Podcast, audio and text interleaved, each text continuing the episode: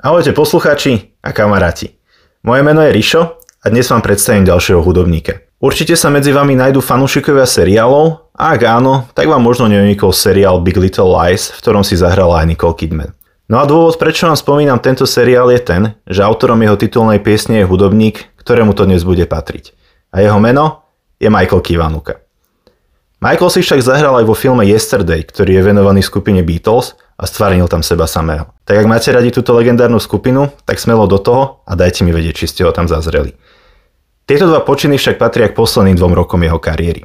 Jeho začiatky sa spájajú s Adele, ktorá si ho v roku 2011 vybrala ako predskokaná na svoje európske turné. No a tomu možno dopomohlo práve k tomu, že v nasledujúcom roku sa stal víťazom prestížnej ankety BBC Sound of 2012, ktorá si vyberá z menej známych umelcov a štartuje ich kariéru. Medzi jej víťazov patrí už spomínaná Adele, Ellie Goulding či Sam Smith. Kivanuka sa inšpiruje velikánmi ako Jimi Hendrix, Otis Redding alebo Bob Dylan, ktorý je mimochodom držiteľom Nobelovej ceny za literatúru z roku 2016. Vplyv týchto hudobníkov si môžete vypočuť na jeho troch albumoch Home Again, Love and Hate či na poslednom Kivanuka. Za prvý si odniesol nominácie na Brit Awards a European Music Awards. Úspešnejší však bol jeho druhý album Love and Hate, ktorý si odniesol ocenenie album roka v ankete Worldwide Awards. Práve na tomto albume nájdete aj titulnú piesne zo seriálu Big Little Lies, ktorá sa volá Cold Little Heart.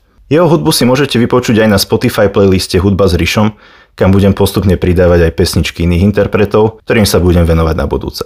Odkaz nájdete v profile tohto podcastu na Instagrame Hudba s Risom, kde vás budem informovať aj o nových epizódach. Alebo si ho proste vypočujte na svojich obľúbených platformách. No a na dnes je to už odo mňa všetko. Ďakujem, že ste si našli cestu k tomuto podcastu a snáď ste sa dozvedeli niečo nové. Teraz vám však už prajem príjemné počúvanie Michaela Kivanuku a my sa počujeme na budúce. Čaute.